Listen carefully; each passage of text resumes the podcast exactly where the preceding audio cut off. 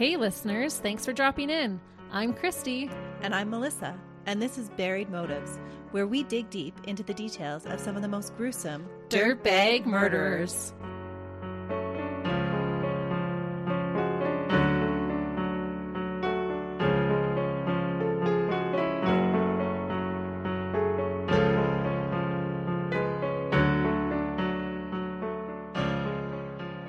Hey listeners. Welcome back to Buried Motives. Thank you so much for joining us today. We are always super excited to spend time with you. If you're a longtime listener, we really appreciate you. And if you're a new listener, welcome. We hope you enjoyed today's case. So last week we covered a serial killer, and I'm curious if you're going to pick up on any similarities between this dirtbag we're going to talk about today. Oh, not another Picton, please. No, definitely not a Picton, but still just as disturbing, I think. Oh, no. Just not to the same magnitude. Or maybe he was and we just don't know. How many serial killers do you think that there are out there that never got caught? Oh, tons. Or how many do you think are caught just before they make that serial killer status? Which scenario do you think occurs more often? I think probably ones that go undetected. I shouldn't say only, but serial killers only do need three murders to become a serial killer. And I think, well, now that I'm saying that, I'm like, maybe a lot would get caught beforehand before they would get to that three. Well, because usually they get really practiced, right, as they go on? True. But then they get sloppy. True. Hmm. Either way, it's a disturbing thought. I think more go undetected, to be honest. Especially ones from the past before we had the technology for databases and stuff. I think it was harder to even know that there was a serial killer out there. And make the connections? Right. If they traveled between states or provinces or between cities even, they may not even know that there was a similar murder that happened X amount of miles away. And that's a disturbing thought, that there's serial killers among us. I know. And I don't know if any of our listeners are following us on our social medias, but I do this thing called Dirtbag Details. Every Monday I post it. And I did post one about how through your lifetime you walk past murderers multiple times. Without ever knowing. Yeah. That grandpa that holds the door for you at the supermarket might be a murderer. You just don't know. Or the ones that are Santa Claus at the mall that you're setting your kids down on their lap for. Pictures. Oh, no. Yeah, there's a throwback to Bruce MacArthur, our very first episode. Crazy. But I am always amazed at the amount of times that murderers are caught by chance. Oh, that happens a lot. Mm-hmm. Where they get pulled over for a traffic violation and then find out like, oh my goodness. Yeah. Some of the most notorious serial killers have been caught by random acts. Absolutely. The Son of Sam. Mm-hmm. David Berkowitz. Yep. Was brought down by a parking ticket, like you mentioned. Ted Bundy was caught driving a stolen car, but originally the cop was only pulling him over because his lights weren't on. Right. And the Golden State Killer, Joseph James D'Angelo, was caught through a GEDmatch from a family member's D N A. I know. That's so wild. Which is all just so random. Yeah. I like to think that the stars kind of aligned to help get those dirtbags off the street. The universe was being kind. Yeah. Mm-hmm. Even the universe was like, hey, we've had enough of this one. Let's get him out of here. That's right. And that's what happened with the killer that we're going to discuss today. His despicable deeds were unearthed by a couple of plumbers that were called in to fix a clogged drain. Oh, no. Mm-hmm. Oh, I was all excited until I heard about the clogged drain because I know what that means.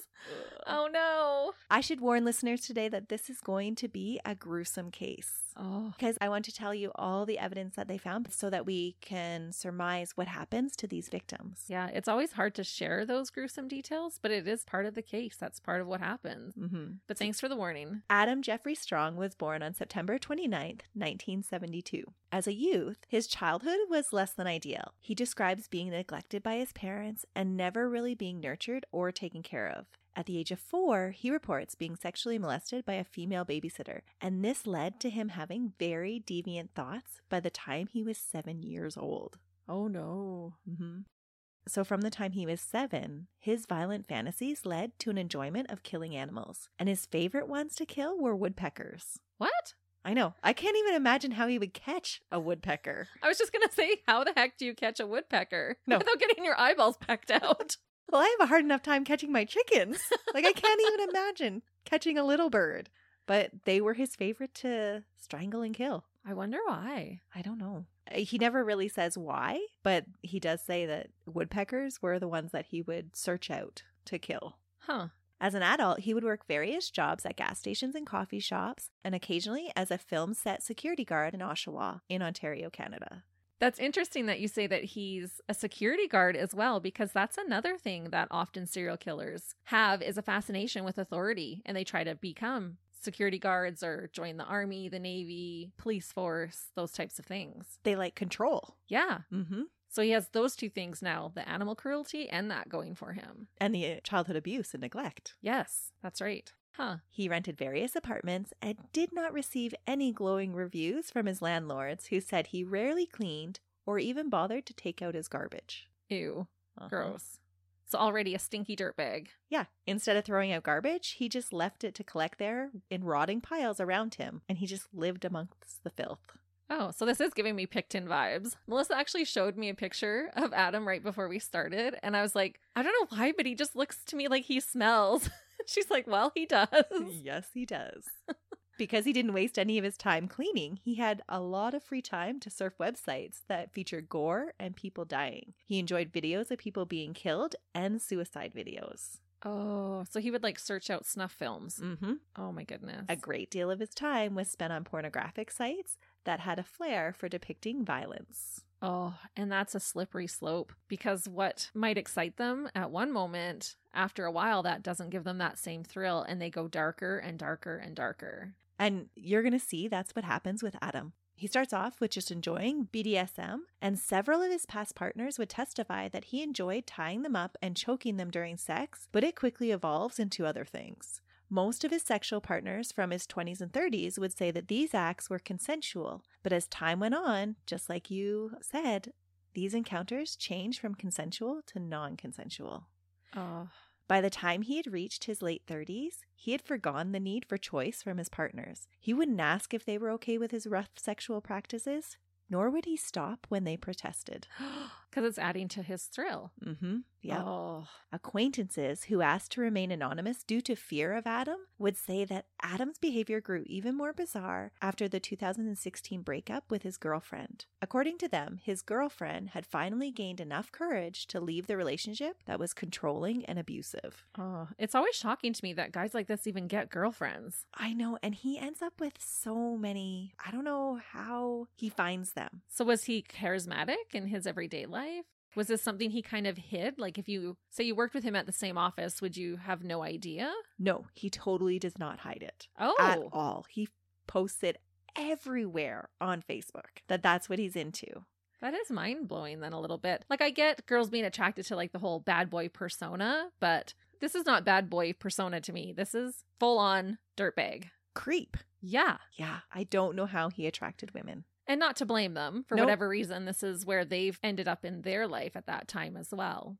And as we get into the story, I think you'll find that he has a very specific type of woman that he goes after. Oh, he preys on the vulnerable. Mm-hmm. Absolutely. So with this girlfriend that he had, Adam would often choke her unexpectedly, just randomly out of the blue for no apparent reason other than he liked to do it. So she'd just be sitting on the couch and he'd come up and choke her? Yeah. Or she'd be walking down the hall and he'd just jump in behind her and choke her. By this point, it wasn't even always about the sex. He just enjoyed having power over her. Oh, that's terrible. Mm-hmm. He had become a full-fledged dirtbag by this point. Thankfully, she found enough courage to leave him. Mm-hmm. Because I can't imagine what would happen to her. She'd be one of the victims you'd be telling me about, I'm sure. Mm-hmm.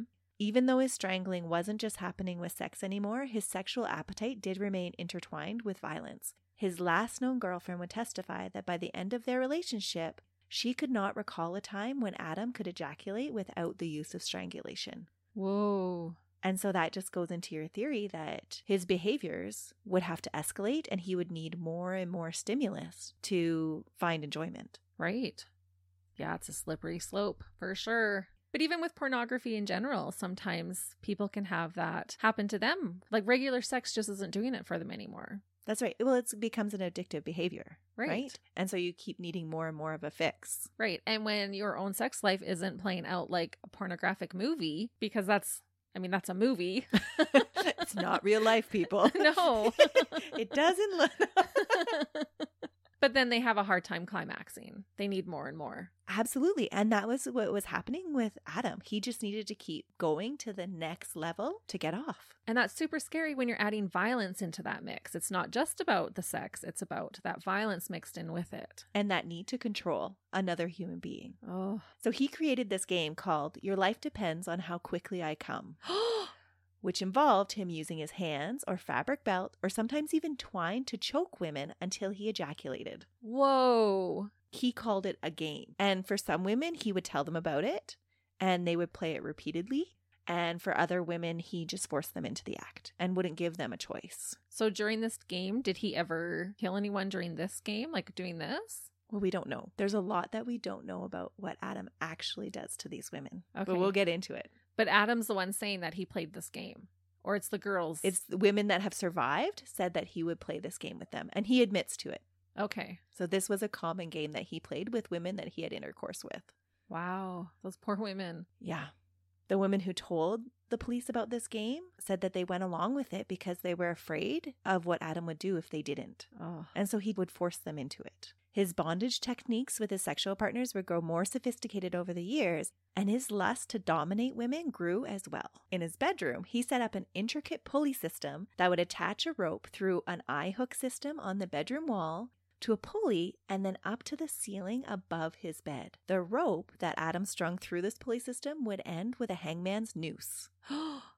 No. So he had a whole system set up in his bedroom so that he could choke them and still have the use of his hands. That's crazy. Mm-hmm. And this was right above his bed, you said? Right above his bed. Oh. Once a woman was subdued and into the noose, he would heave on the rope and secure it until she passed out. Then he would violate her. He would also enjoy binding both of the hands and feet of women to door frames, just to videotape himself having sex with the women while they were restrained. Holy cow. These are all accounts from women that have had sexual experiences with him and survived to tell the tale. I can't even imagine those poor women going through these types of things. No. Oftentimes, he would record these women without their knowledge, and then he would show the videotapes to his friends.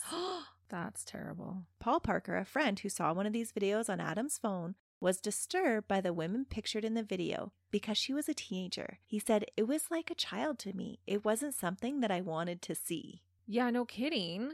When Adam was showing his buddies all these videos, he was portraying these women about like, look what I can do to these women. They're enjoying themselves so much. And he has them strapped to doorways and they can't move or anything like that. And I one hundred percent guarantee they were not enjoying themselves, Adam. Yeah, I can't imagine how that would happen. And so Paul Parker, does he go to the police? Because that's child pornography that he's just been shown. No, he doesn't go to the police. Oh, Paul. It was clear from Adam's videos, though, that he preferred a specific type.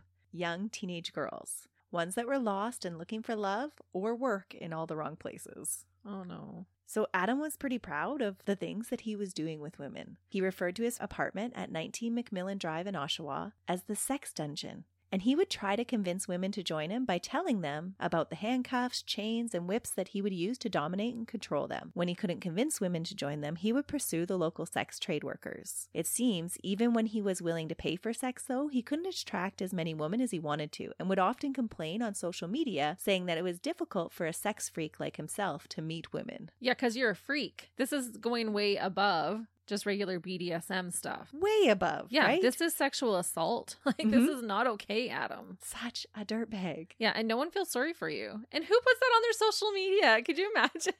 So, like, I'm going to post this for my grandma to see on my Facebook page. Like, what? After his initial arrest, people went and viewed his social media pages, and there were so many comments made about, this guy's a serial killer. Like, absolutely, he did this to these women. He's a serial killer. Yeah. Mm-hmm. Yeah. He's given me those vibes, that's for sure. His laments and Facebook posts are completely out of this world.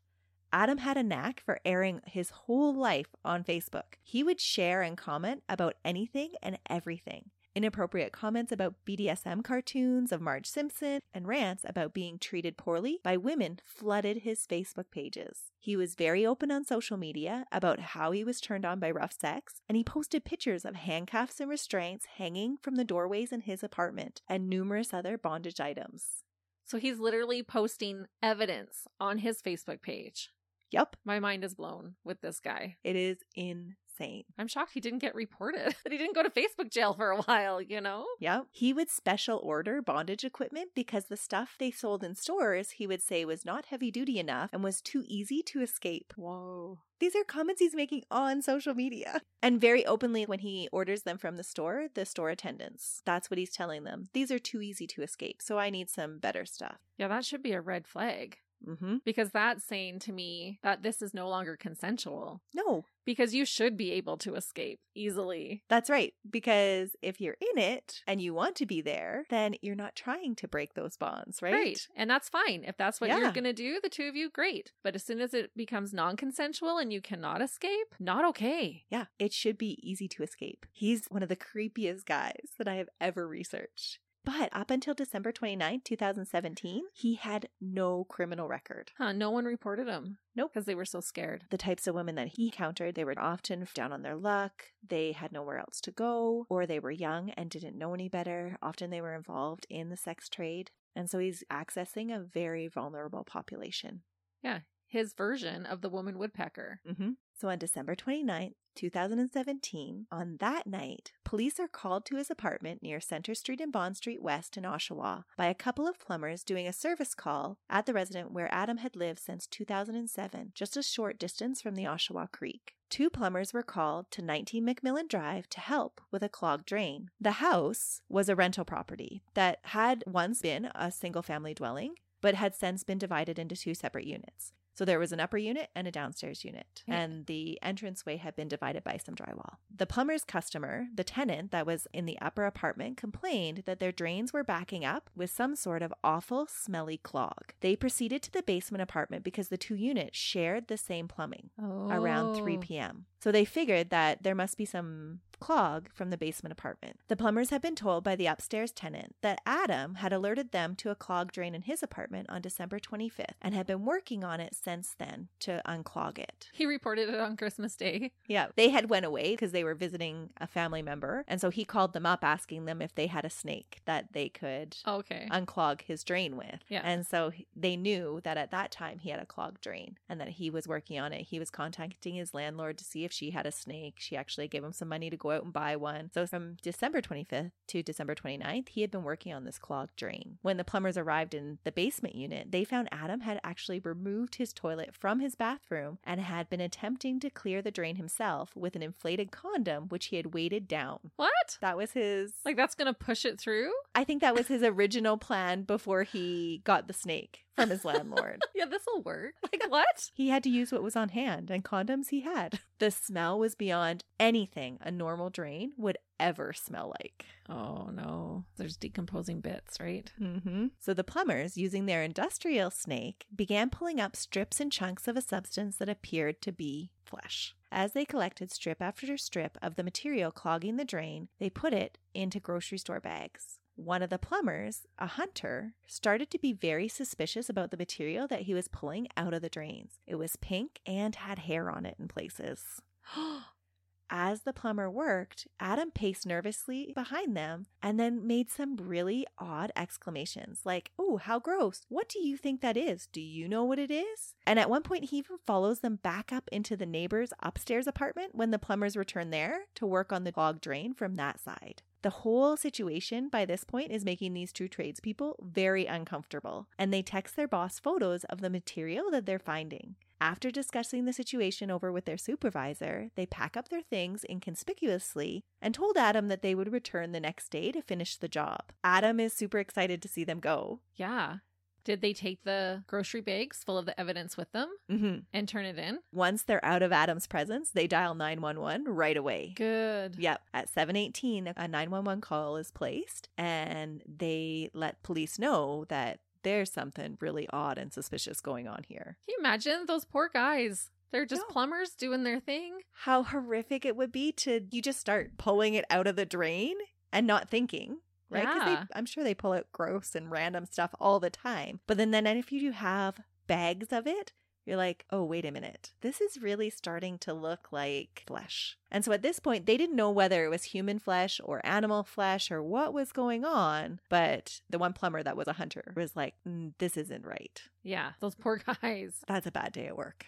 So in response to the nine one one call, a constable from Durham Region Police arrived at Adam's house at eight oh seven p.m. Once there, he learned that the plumbers had collected approximately fifteen pounds of material from the clogged drains. And they still weren't done. fifteen pounds? fifteen pounds of flesh was sitting in grocery store bags. That's way more than I was picturing in my mind. That's wild. The constable wasn't able to identify the material that the plumbers were showing him, so he called in more police officers. Even seasoned veterans were unable to identify the material that was looking a lot like strips of human flesh, but it just seems so crazy of a notion that it was hard to believe that that's what they were looking at. Yeah, so random. Mm-hmm. Not what you're expecting. No. All agreed, though, that it was suspicious enough to treat the whole house like a crime scene. When the police knocked on Adam's door, Adam opened the door readily, but ignored the officer's request to come in. Instead, he stepped out into the driveway with the officers, even though it was minus twenty degrees Celsius. Oh. And for our non-metric listeners,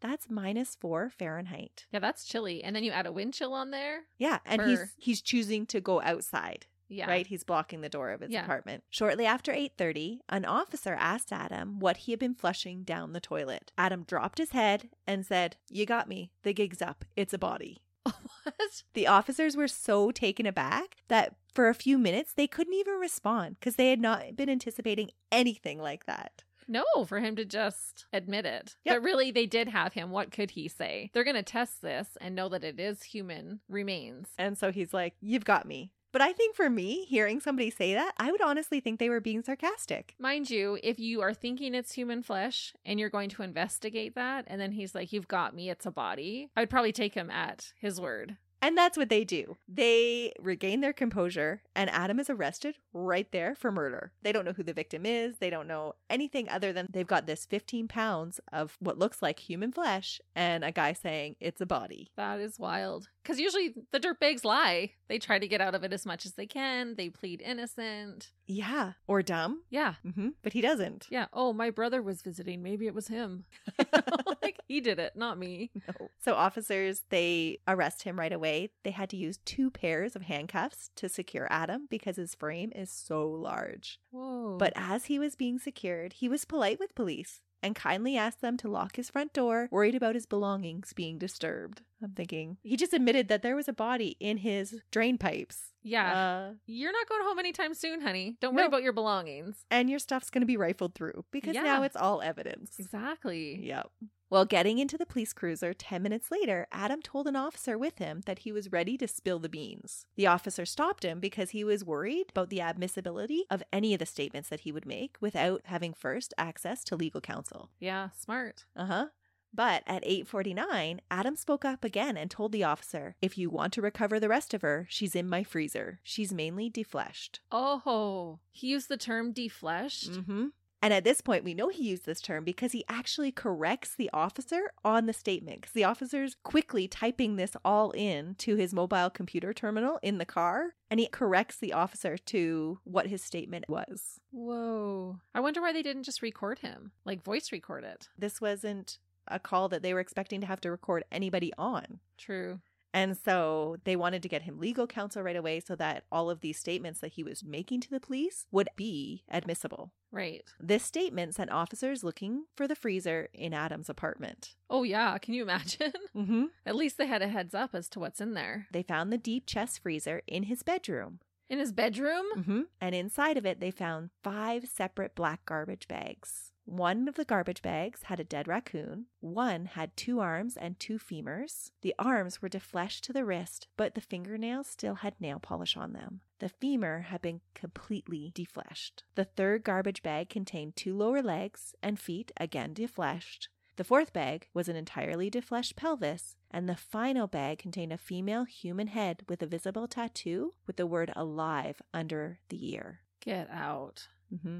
I don't even know what to say to that. I'm sure that's the police reaction too. He thought he was following up on a suspicious kind of clogged drain. Probably yeah. thinking he was going in like looking for drugs that were clogging a drain or something like that. Yeah, or just some dummy putting meat down the drain or Yeah. Something dumb like that. Yeah. And here they found human remains in a freezer. And how terrible finding all of those bags and a raccoon thrown in there just in the mix. And I have officially decided if I never hear the term defleshed again, I'm okay with that. How horrific. And then just the irony of that tattoo saying alive. Mm-hmm. That just gives me a pit in my stomach. And I don't know why it always bothers me when the dirtbags we talk about use garbage bags for victims' bodies, but it is just so degrading to treat a human being like garbage, like trash. Yeah, it totally is. Yeah. No one should ever end up in a garbage bag. No. So that tattoo was completely ironic. And one of the officers recognizes it and believes it to be from an unsolved case from the September of that same year. Oh, so someone had reported this woman missing. Mm-hmm. Back on the evening of September eleventh, twenty seventeen, at eight thirty p.m., some individuals that were fishing off the pier at the Oshawa Harbor spotted what they thought was a turkey or a chicken carcass floating in Lake Ontario. One of the skilled fishermen cast his line and hooked an object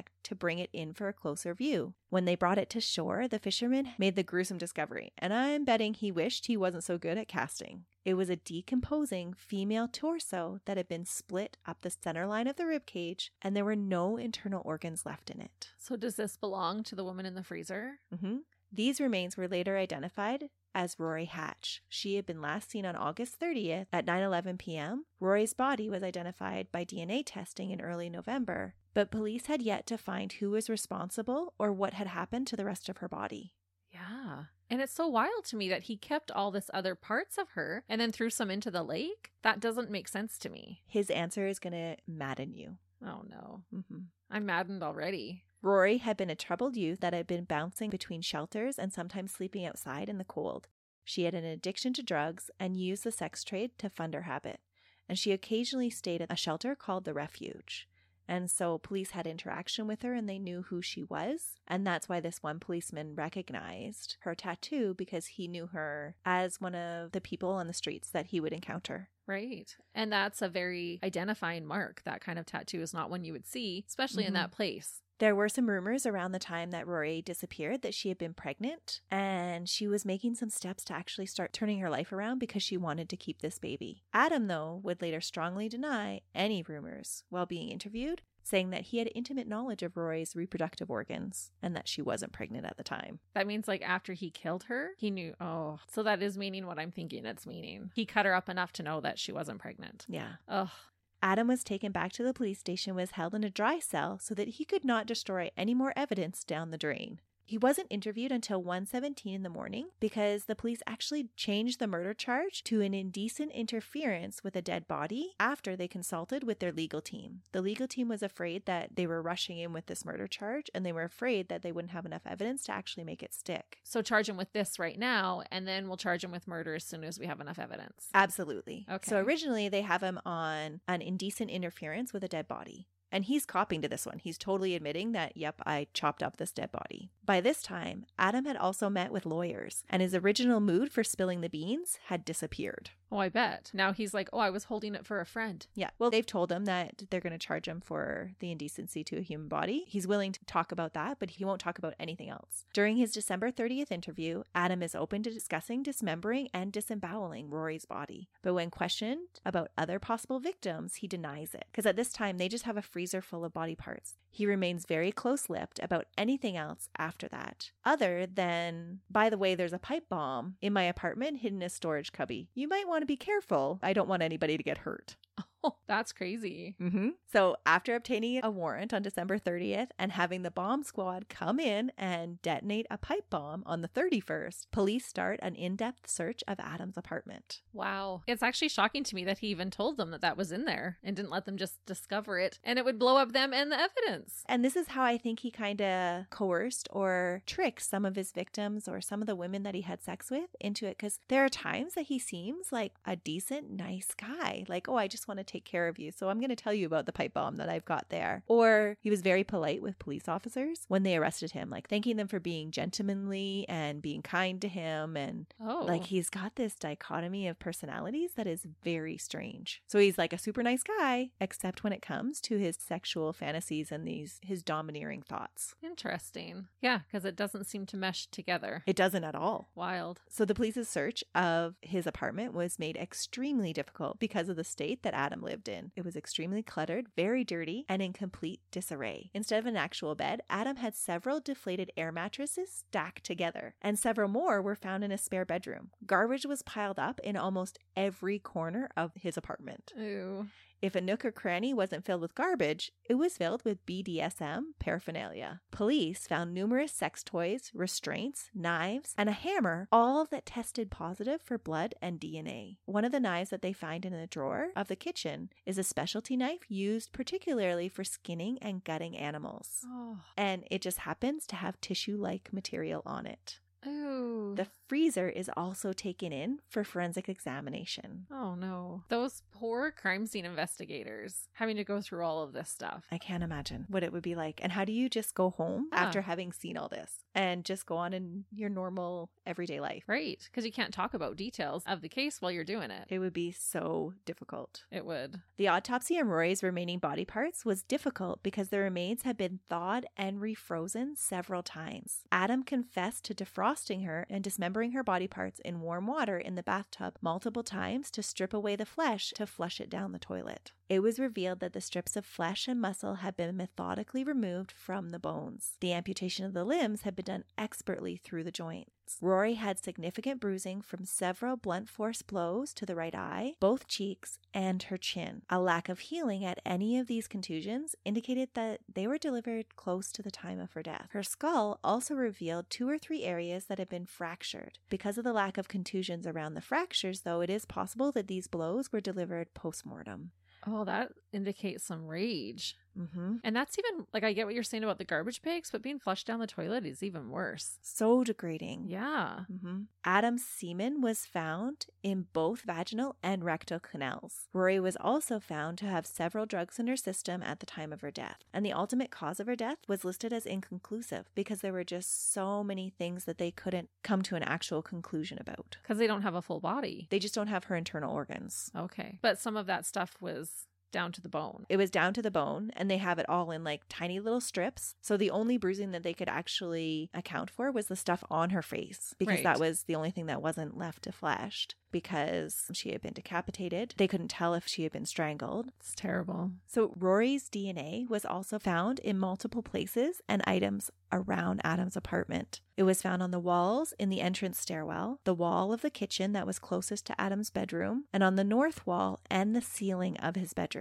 Her blood was also found on two air mattresses. One air mattress was found beside the freezer where her body parts were found, and another beige air mattress was found rolled up by the washing machine in the furnace room. It appeared like Adam had attempted to wash it, and when that didn't work, he just cut out a large V-section of the air mattress. On that air mattress, over sixty percent of the surface was covered with Rory's blood and that of Adam's last girlfriend, who's still alive. She made statements. Oh, okay. So I was like, well, there's our other victim right there. Yeah, she was still alive. She had made statements to the police. Okay. But because it had D N A from Adam's last girlfriend, they knew that this had been where he was sleeping. This had been in his room. Right. It was surmised that a bloodletting event had to have taken place on this air mattress because it was just so saturated in blood. Rory's blood and D N A were also found on cuffs of a spreader bar, a bent hammer, a walking stick, and the pulley system that I told you about earlier, several other sex toys, and seven different areas in the interior of the freezer. Rory's pink running shoes were found with blood on them tucked near the headboard of Adam's bed.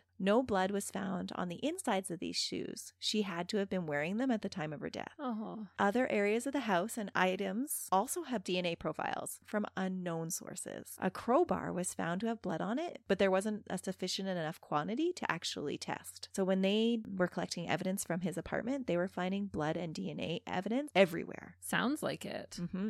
The Wyoming hunting knife that was found in the kitchen also had D N A on it again, but it wasn't Rory's. So that's suggesting that there's other victims. Mm-hmm. There was also three stains in the freezer that they couldn't attribute to Rory either. So how many different D N A profiles did they find? There were multiple D N A profiles. Four or five for sure. Wow.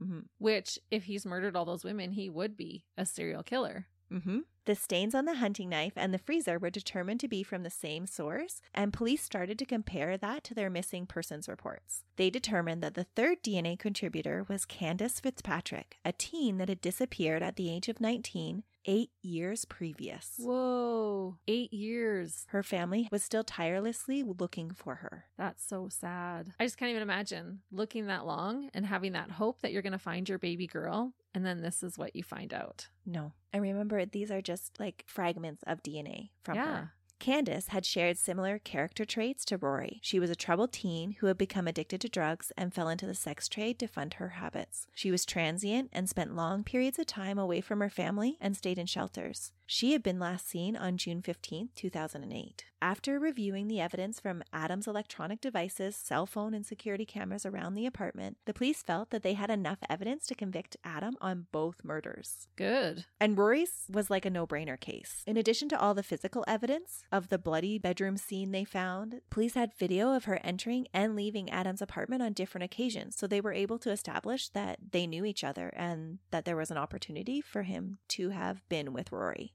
Oh, so she had been to his apartment previously. Mm-hmm. Yeah, because she was a sex trade worker. Right. And so when he couldn't convince women, he would pay them to come to his house. So this is on different occasions that she's been there. So he knew her well, probably. She had been there on several occasions. Which is sad because if she was going back, she probably was not expecting this to happen. No, probably not. Police were also able to establish that Rory went missing sometime around September first and that Adam was alone in his residence from September first from nine seventeen p.m. until September third at nine forty-three a.m. They believe that Rory's body was disposed of on September fourth into Lake Ontario based on Adam's electronic location data and the fact that he had actually turned off his G P S locator during that same time frame. So even though he had turned off his G P S, they were still able to pick up where his cell phone was, and he had went to Lake Ontario on September fourth. And by him turning off his G P S locator, that is totally showing suspicion. Yeah, super suspicious, right? Yeah. Yeah. Candace's case was a little bit trickier, though. While they had Adam's admission that he knew Candace, and they had her D N A on the hunting knife and in the freezer, they had no body and no other leads. But based on the girls' profiles and what they knew about how Adam treated Rory and where her body had ended up, they felt that they had enough to get some sort of conviction for Candace as well. For sure. And the way I see it, if you're being convicted and there's enough evidence to prove that you murdered this one woman and did all these horrific things to her body, if they find more women's evidence, I don't care if she just had a nosebleed at your house. If you did this and we find her blood, you should be charged for her too. Come at me if you want, but that's how I think it should be. Yeah. But very, very tricky to actually convict on. Oh, yeah, totally it is. Mm-hmm. Police believed, based on his past behavior with other women, that Adam had elicited both women for their services and had confined them and then killed them by some unknown manner. Both women were then dismembered and stored in the freezer at some point. And that's what I mean. They found this other woman's D N A, her blood, in the freezer. That should be proof enough. He had stored another woman's body there. Yeah, exactly. Yeah. After the time that the both women spent in the freezer, he started to dispose of their bodies. On November eighth, twenty eighteen, the charge of indignity to a human body was withdrawn, and he was rearrested and charged with two counts of first-degree murder for Candace Fitzpatrick and Rory Hatch. At the time of his arrest, he was once again interviewed by police. During this interview, he was very concerned about trading details of his crime for certain comforts in prison. And he actually mentions the deals that Picton gets. He does? Mm-hmm. Yeah. Oh, what a dirtbag. I don't know how those officers don't want to just like punch him in the face. How they like, practice any restraint at all. Yeah. Like, oh, I'll tell you this if you get me another pillow. Yeah. He comments several times about being willing to spill the beans for a deal. If a deal isn't in the mix, Adam refuses to answer any of the investigators' questions related to the deaths of Rory or Candace, although he does stay very chatty during this whole eleven-hour interview. Whoa. Of the numerous things that he hints at, some of the most shocking ones are when he appears to be on the verge of answering one of the detective's questions about the details of the woman, and he catches himself and several times says something similar to like, oh, but I can't say that. Oh. Mm-hmm. Because he's been given legal counsel not to talk. Right. But he's like taunting them then. He's uh-huh. like teasing, like, oh, and, oh, wait, I can't tell you that part. When the detective makes the statement, honestly, Adam, I think there are more than two, Adam challenges him and says, well, have at her. Find him. Oh, the arrogance. Like, he is so cocky. Mm-hmm. When describing how he dismembered Rory, he makes the comment that her liver was the largest liver he had ever seen. And I'm not sure how many livers that you've seen, but I'll bet it's just as many as a gas attendant or a coffee shop worker would have seen. Yeah, zero. Exactly. The largest liver he has ever seen. Yeah. Where is he getting the comparison from? Yeah, if you're not a surgeon. How many livers have you seen? Right. Hopefully everyone else can answer zero. Yeah.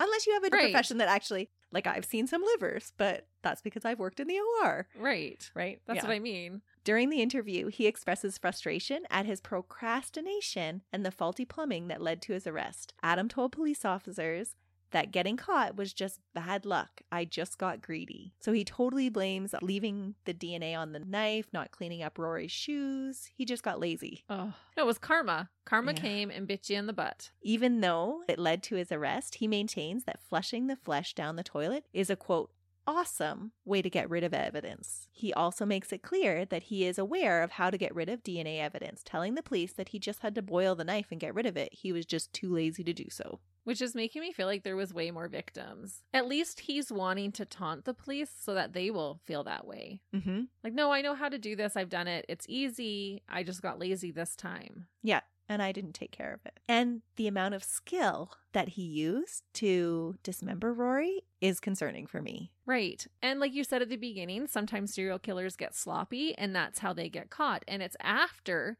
you've done it so many times that you start to feel invincible and you get more brazen and you're like, meh, I'll clean that next week. It's fine. Well, it sounded like he was flushing the flesh down the toilet faster this time because he had a certain time frame. The people upstairs were away on vacation. And he was probably wanting to make room for another victim mm-hmm. because, like we said, these things escalate. Mm-hmm. When the detective suggests that Adam disposed of Roy's body on September fourth, Adam answers and says, I think that's a pretty freaking good guess there, bud. Won't admit it, but that's his comment to the police officer that says, yeah, we this is what we believe. Wow. Uh-huh.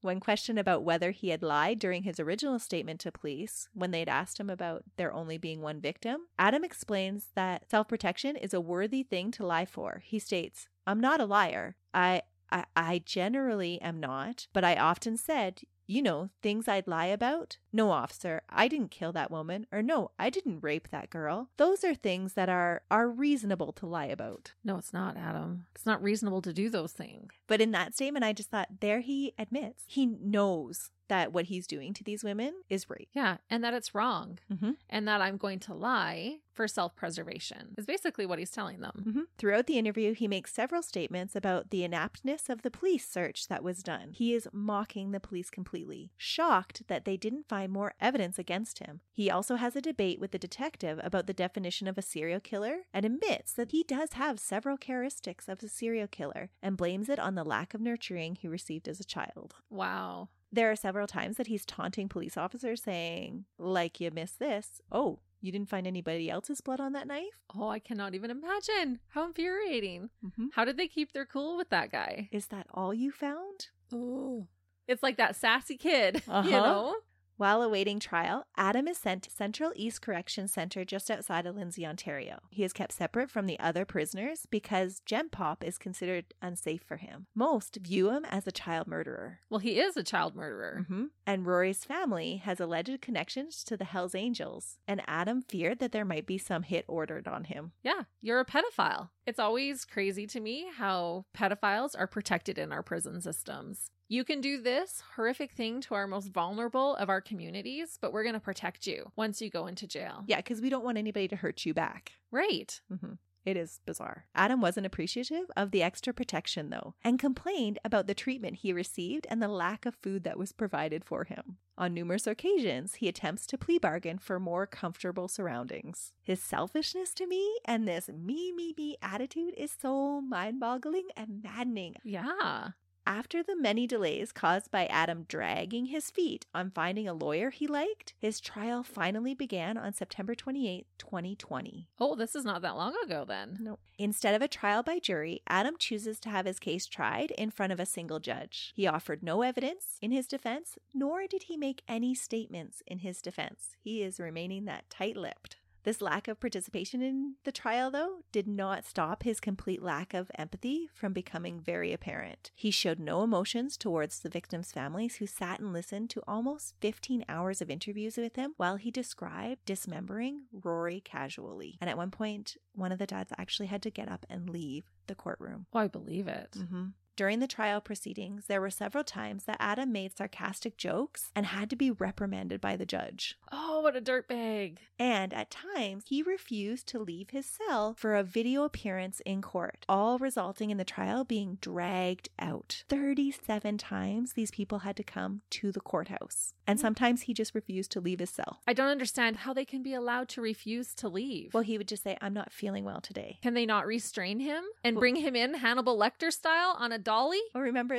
they should. Yeah. But remember, this is during COVID. And so he would just say, I'm not feeling well. And I'm like, oh, oh my goodness, you are appearing on video. Who cares if you're not feeling well? These people had thirty-seven appearances they had to make. And you're having to go through that emotional hell preparing for that every single time. thirty-seven times you're having that pit in your stomach. You feel like you want to vomit, knowing that you're going to see the face of the man that did this to your daughter. Working yourself up every yeah. single time. And then to get to court and find out that he just doesn't want to show up on video. Yeah, which would then just be like another slap in the face. Mm-hmm. No, you tie that sucker up to a dolly like Hannibal Lecter and you roll him in there. Yeah. Candace's father was enraged. He had waited over ten years to find out what had happened to his daughter. And this is what this dirtbag was doing to him. I cannot even imagine. I'm enraged and I'm just learning about this now. Yeah.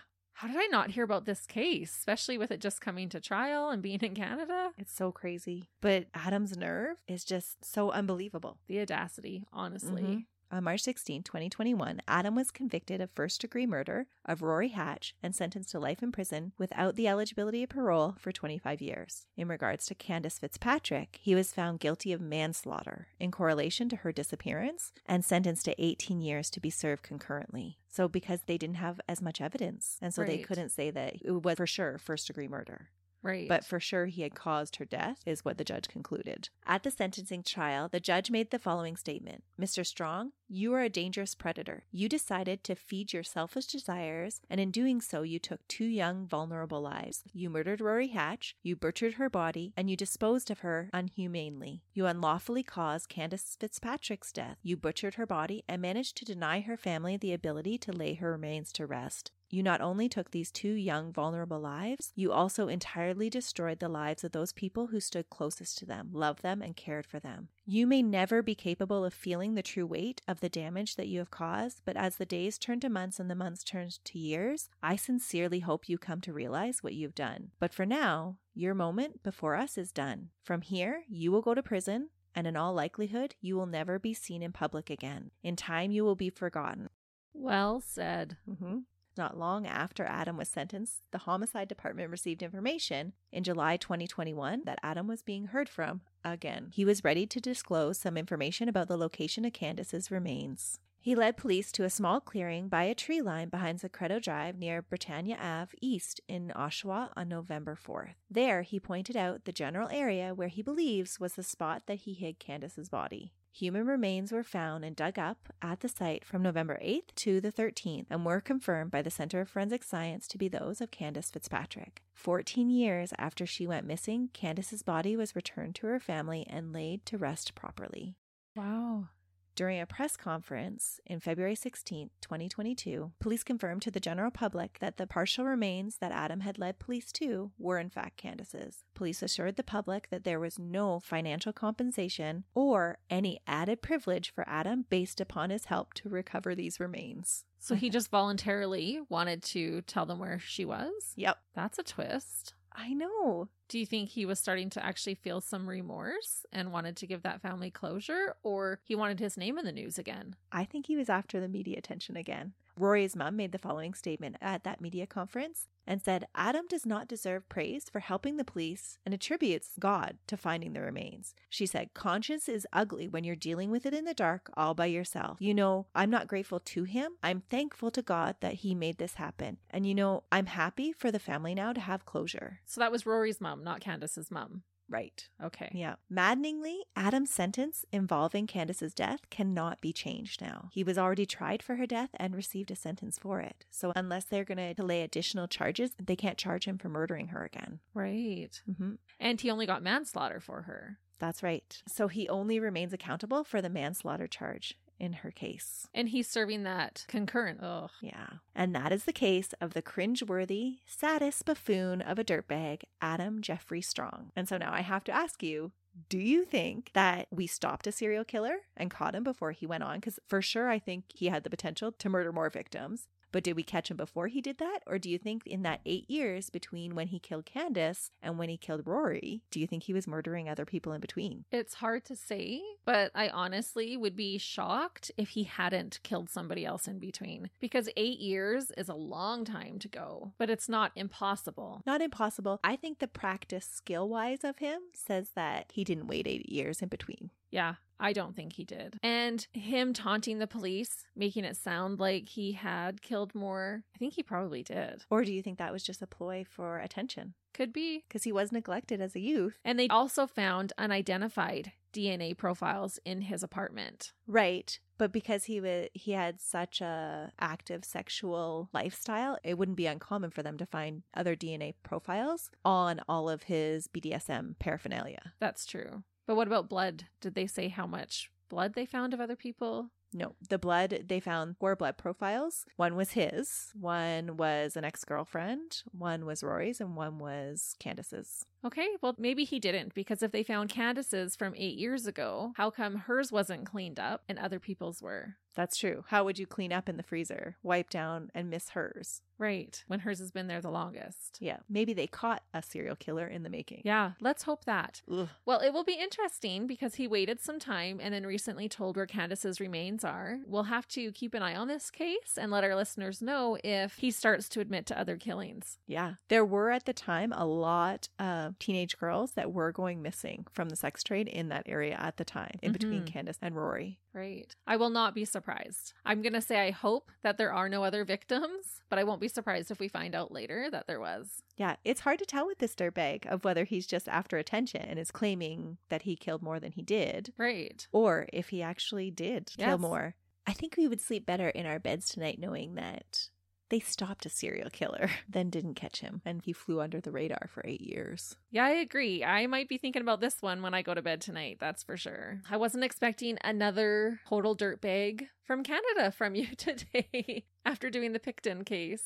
It's amazing how many dirtbags there are out there. It's true. Well, I will do my best next week to bring a case that's not so gruesome because we've done this to you now two weeks in a row. We'll be looking forward to something a little bit lighter next week, Christy. If murder can be light. Until next time.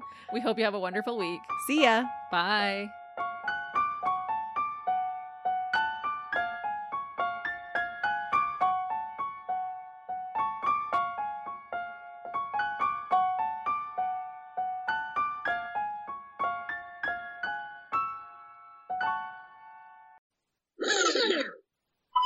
We're coming to you hot. That's going to sound bad. That's another podcast. Oh, really? Oh, really? Yeah. Acquaintances who asked to remain anonymous. Anom- to remain what? Hold on. I'll get it. Even with my glasses on, I still can't speak. While they were... Rest- while they were... Rest- Oh my goodness. I'm like, if you could see my face right now. Maybe yeah. I shouldn't say that because there might be a lot of like people who. The residents. So the resident. Hold on. Oh. She had to move. Okay. Oh, yeah, I have yep. to bite my tongue on that one. Even season. Ease of it. Time. No, don't say that. Made the cruise, made the gruesome with police off. He was very polite with police. First degree murder, murder, murder. Yeah, they need to bury him in oh. murder. That's the best to make fun of you.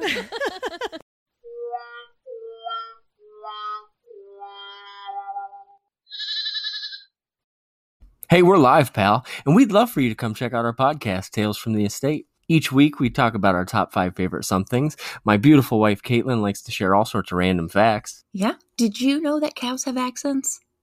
We did now. But we also review all sorts of snacks and other great things, and so if you love everything random, I think you'd enjoy Tales from the Estate. So come check us out. Yeah. Okay, thanks. Bye.